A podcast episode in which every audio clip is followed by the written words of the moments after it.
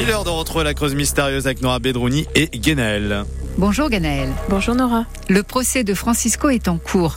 Que risque-t-il en 1930 pour avoir tué sa femme? Que va décider le jury face à l'acte qu'il a commis? Eh bien, c'est ce que nous allons découvrir avec vous aujourd'hui. Eh bien, le procès de Francisco débute en novembre 1930 à la cour d'assises de Guéret. Dans ses premières paroles, on comprend que cet homme était à bout et ne supportait plus les infidélités de sa femme et qui plus est ne se cachait pas aux yeux de leurs enfants. Francisco ne renie pas son acte et dit l'avoir tué parce que Dominica le trompait avec un autre homme. Pourtant, Dominica était déjà connue avant qu'il ne se marie comme étant une femme aux mœurs faciles. Mais Francisco dira que lorsqu'ils se sont mariés, eh bien, il ne la connaissait que depuis 20 jours. Et Dominica donc se prostituait. Il avouera que déjà, avant de partir d'Espagne, il voulait quitter sa femme car il se plaignait qu'elle s'occupait mal de leurs enfants. Et on apprendra également qu'avant de commettre son geste irréparable, Francisco la battait très régulièrement à cause de ses tromperies.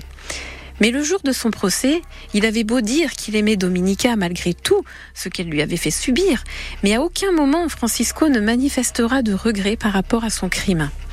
Le rapport du médecin légiste était formel.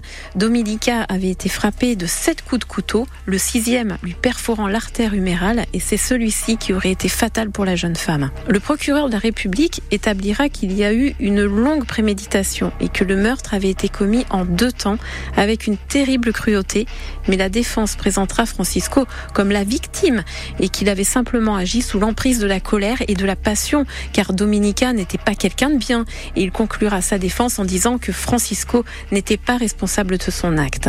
Et le jury rendra alors son verdict et contre toute attente, Francisco sera acquitté et remis en liberté. Et c'est surprenant, bien sûr. Très surprenant. Merci Ganaël, je vous souhaite un bel été. Merci à vous aussi Nora. Cette histoire est tirée du livre Crime en Creuse et ailleurs de Bernard Chevalier aux éditions de la Vétison.